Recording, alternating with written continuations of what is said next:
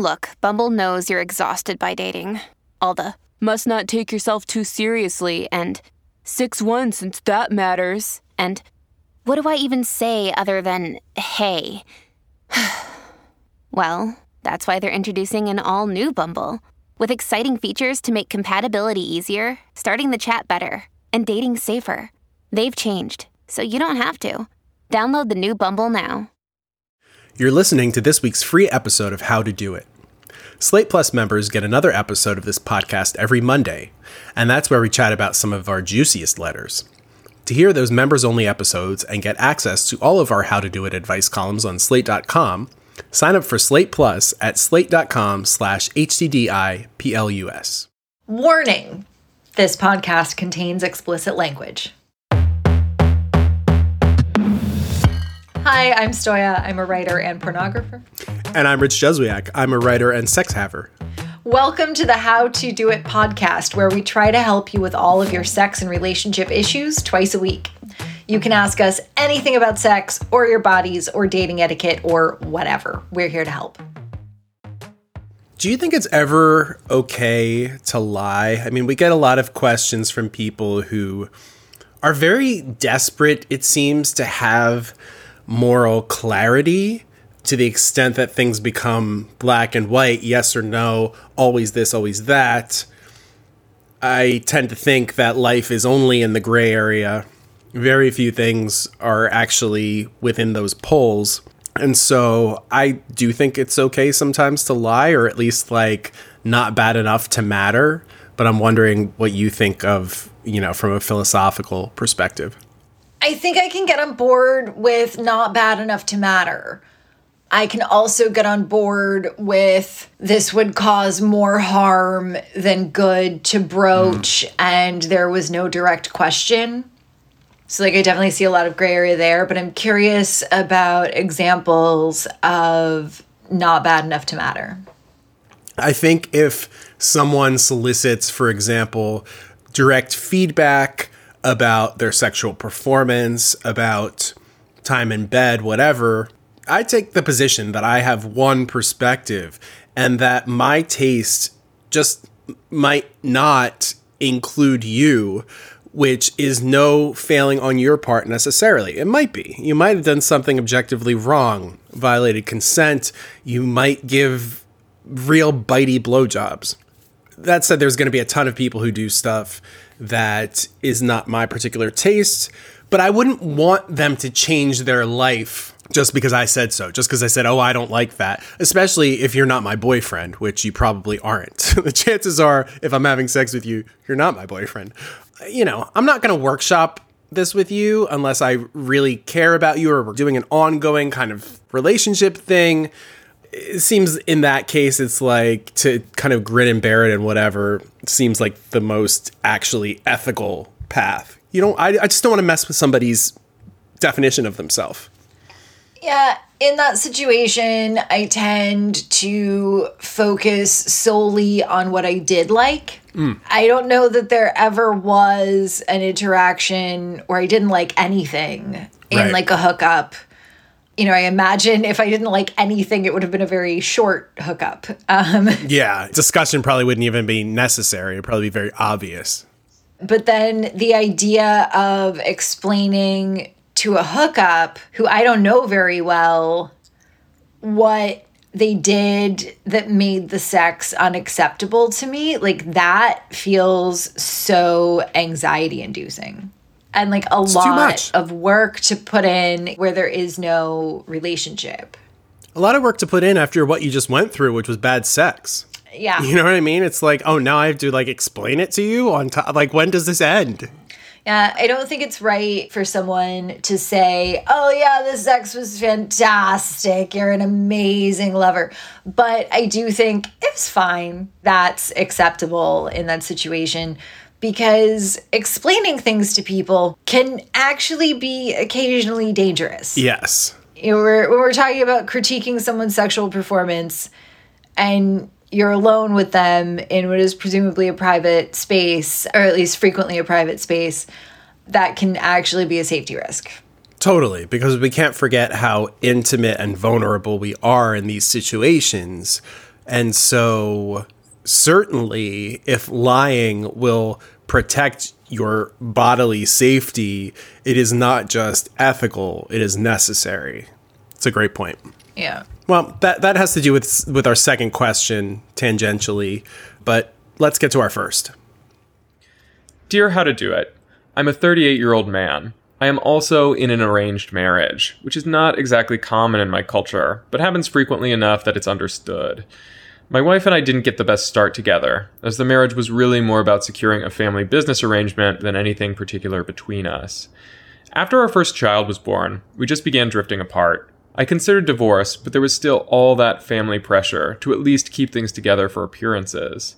So we stayed together, and we mostly ignored each other, except when in front of our son, and allowed each other to go our separate ways. I know she picked up a couple of boyfriends, and I myself have had a fairly long term relationship with another woman.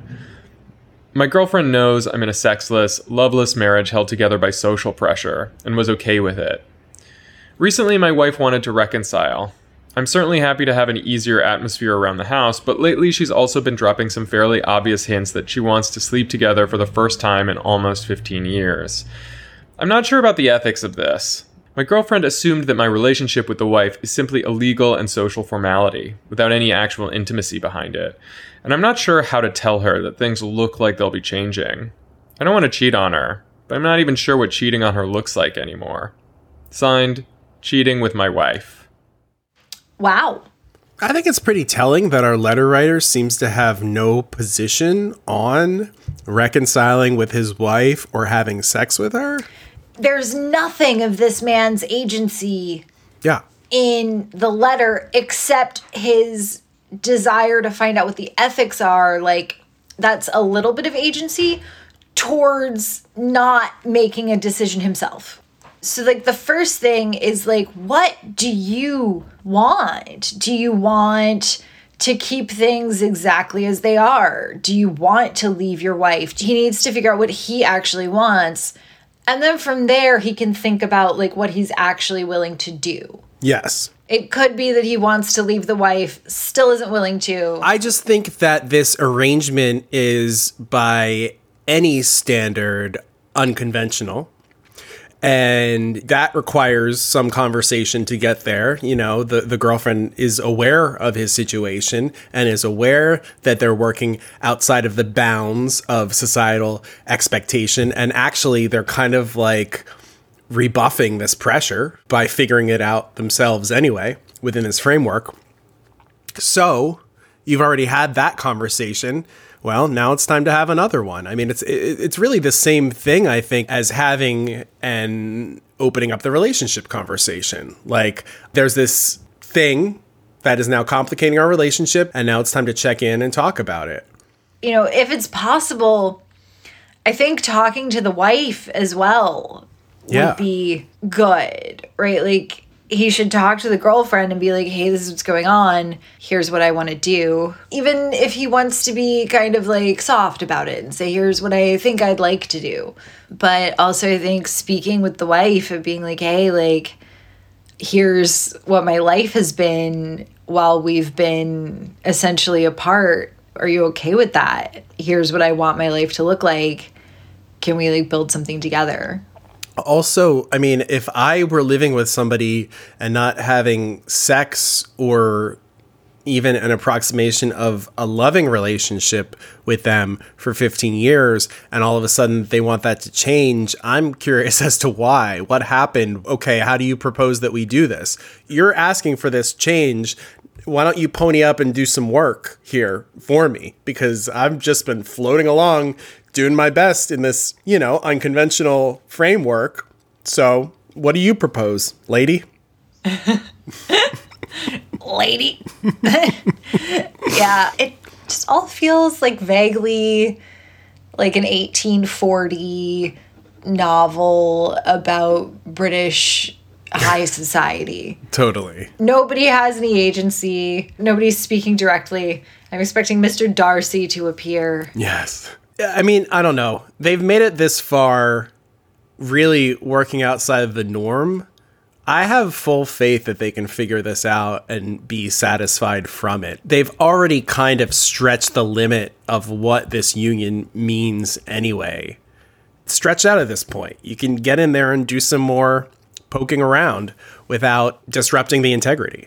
You know, I think regardless of whether he and his wife become physically intimate again, the girlfriend needs to know that there's non physical reconciliation and Yes. intimacy happening there because the situation has changed. And so maybe that's an easier way to have the conversation is to do it in chunks. Start with, like, hey, this is what's happening right now. So he could address that sooner while he's also thinking about what he wants in this situation. And then escalate to, like, and sex is on the table once he's had a conversation with his wife and verified that. Because also, like, why freak out the girlfriend? Yeah, totally. No matter how you slice it, the prescription is for more talking. So get to mm-hmm. it. This episode is brought to you by Shopify. Whether you're selling a little or a lot, Shopify helps you do your thing, however you cha-ching. From the launch your online shop stage, all the way to the we just hit a million orders stage. No matter what stage you're in, Shopify's there to help you grow. Sign up for a $1 per month trial period at shopify.com slash special offer, all lowercase. That's shopify.com slash special offer. Families have a lot going on. Let OLLY help manage the mental load with new cognitive help supplements for everyone four and up, like delicious Lolly Focus Pops or Lolly Mellow Pops for kids. And for parents, try three new Brainy Chews to help you focus, chill out, or get energized. Find these cognitive health buddies for the whole fam at olly.com. That's O L L Y.com. These statements have not been evaluated by the Food and Drug Administration. This product is not intended to diagnose, treat, cure, or prevent any disease. So let's do our next question. Dear How to Do It, I recently started talking with a guy who I've been interested in for a long time, both emotionally and sexually. The topic of sex came up, and we started having a pretty in depth conversation of what we liked and disliked. While I'm well versed in using toys to please myself for masturbation, I lied and told him I wasn't a virgin, as much as I hate that word. I lied because I'm 25 years old. I'm embarrassed that I haven't had any real human sexual experiences up until this point in my life. I know I won't be doing myself or him any favors if I let the lie remain. I'm scared of him losing interest because I made a stupid mistake. I let my pride get in the way instead of being honest. How should I approach this? Signed, White Lie. I don't know. This isn't that big of a lie to me. It's not like we're dealing with a sociopath, you know? At least, not from what we can tell. I think it's absolutely possible to like just circle back and be like, hey, I was embarrassed, so I told you I'd had sex before. And I, I haven't had sex with another person before. I feel like letting the lie ride until you have sex and then, in fact, aren't technically or by any definition a virgin, well, then you're not lying anymore. Now you're not a virgin. You know what I mean? I believe in being honest and transparent with your sex partners, of course. This is, in fact, a white lie. I'm not so concerned with it. I think a lot of people are compassionate enough to understand why somebody would lie in this context and wouldn't hold it against the person necessarily. So you can like operate off of that assumption, say this is a cool guy, he's not going to care anyway, whatever. Just, you know, fake it till you make it and then you've made it and now you're not a virgin anymore because you just had sex with. Okay. Hypothetical scenario. Okay. They're faking it. They start making it. They're really not good at faking it. The guy asks, So, how much sex have you had? And then you have to really lie. Or without the high ground, then it comes out. And I think I think that's enough of a possibility that it's worth addressing this. I mean, you're absolutely right. Lying begets more lying. Absolutely. That's why if you tell the truth, you don't have to have a good memory and Yeah. you don't have to keep lying. You get to not have it stick around as opposed to hoping that that one lie you told will be the last lie that you have to tell and you don't have to deal with it anymore because you have this moral conflict, whatever. It's very, very true. That said, there are definitely people that I've had sex with that were objectively bad, let's say, at like giving head or something to the extent to which I wondered if they'd ever done this before, but always just kind of chalk it up to like, well, different strokes, whatever.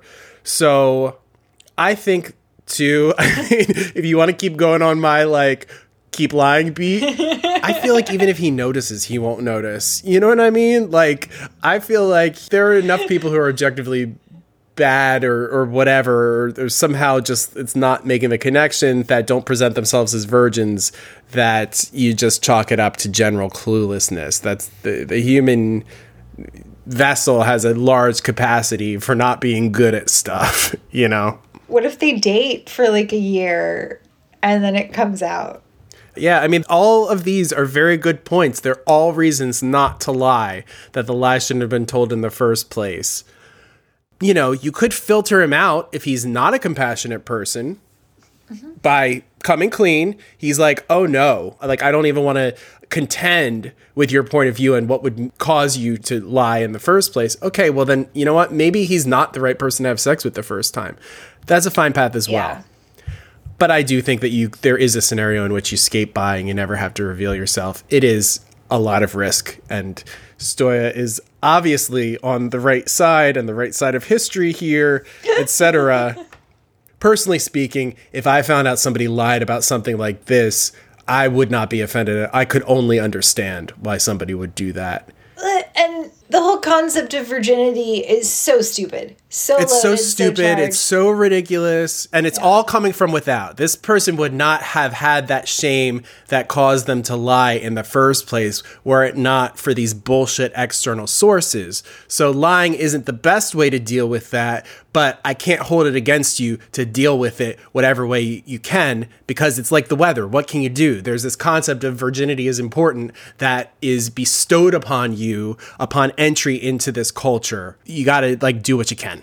it makes people nervous and like no one wants to have sex for the first time with someone who's like oh my god this is the person's first time and like stresses about it Yeah. and so i get your position and if our writer decides to keep quiet about this i also respect their choice I think probably the best thing to do is to use this, however painful it might be, as a filtering moment for you. Come clean. If he's cool with it, if he understands, you have a good indication that this is somebody that you will want to move forward to and actually have the sex with. If he freaks out, if he doesn't understand it, if he doesn't get where you're coming from, that lack of understanding could likely manifest itself in bed and make for a really bad first time, which you don't want to have. agreed Okay, that's all for now, but we're not done this week. On tomorrow's episode, just for Slate Plus members, we hear from a letter writer who wonders what to do after a long anticipated hookup didn't end the way she'd hoped. To hear that discussion, sign up for Slate Plus at slate.com slash HTDIPLUS. If you're in need of sex advice, you can write to how to do it at slate.com slash how to do it. Or you can leave us a voicemail at 347 640 4025 and we may use it on the show. Everything is anonymous and nothing is too weird or embarrassing. Our show is produced by Chow Tu. How to Do Its editor is Jeffrey Bloomer. Our letter readers are Shasha Leonard and Benjamin Frisch. And if you've been loving the show, please rate and subscribe. Thanks for listening, and we'll talk to you next time. With the Lucky Land slots, you can get lucky just about anywhere. This is your captain speaking. Uh, we've got clear runway and the weather's fine, but we're just going to circle up here a while and uh, get lucky. No, no, nothing like that. It's just these cash prizes add up quick. So I suggest you sit back, keep your tray table upright, and start getting lucky. Play for free at LuckyLandSlots.com. Are you feeling lucky? No purchase necessary. Void where prohibited by law. 18 plus terms and conditions apply. See website for details.